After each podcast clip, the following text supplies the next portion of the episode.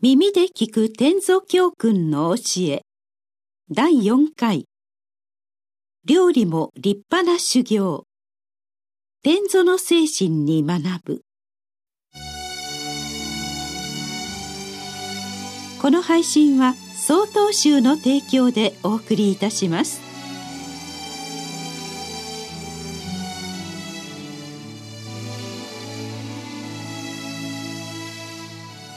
回は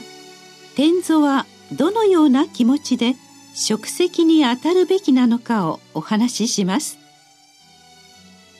天蔵教訓には食事の仕事をするにあたっては世俗にまみれた目で物事を見てはならないという一文があります。私たちは物事を公平に見ようとしてもどうしても偏った見方をしてしまいます。そうしたものの見方ものの考え方から抜け出て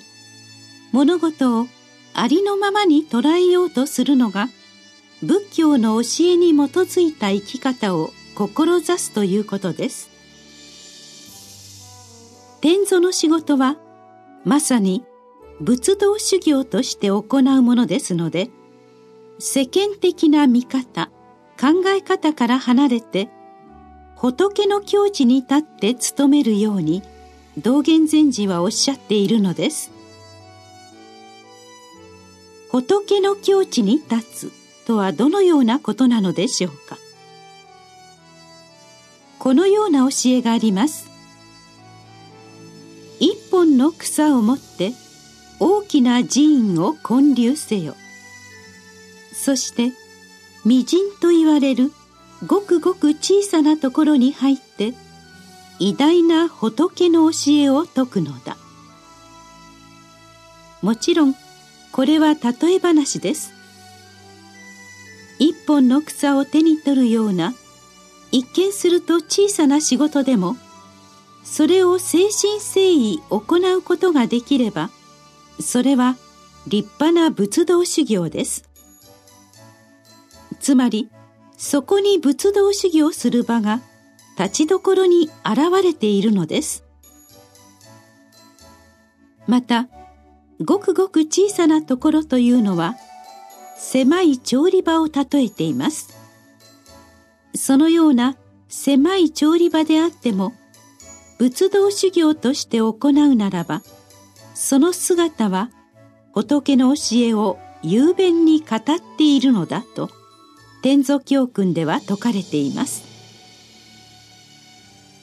ナッパを使ったような質素な料理を作る時でも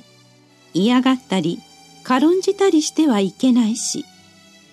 牛乳が入ったような上等な料理を作る時でも喜んだり浮かれてはいけないということも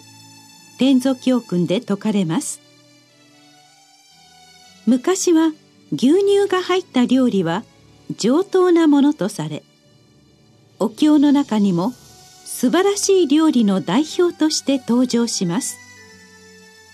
中でも最上級のものは醍醐と呼ばれます。醍醐味という言葉はこの醍醐から来ています。そのくらい上等な料理にも浮き足立たずどんな料理を作るにしても私という心を挟まずに粛々と料理に打ち込むのが天蔵です。逆に言えば食材によって心を変えたり人によって言葉を変えたりするのは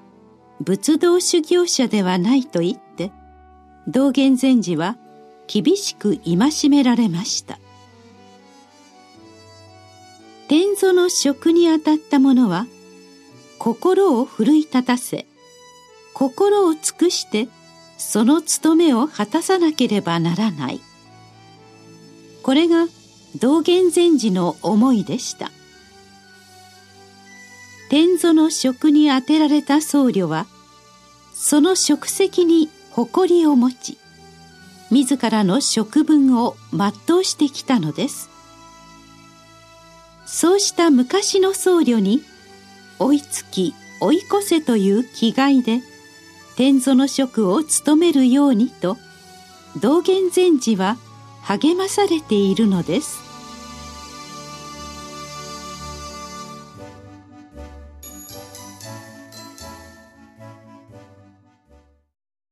次回の配信は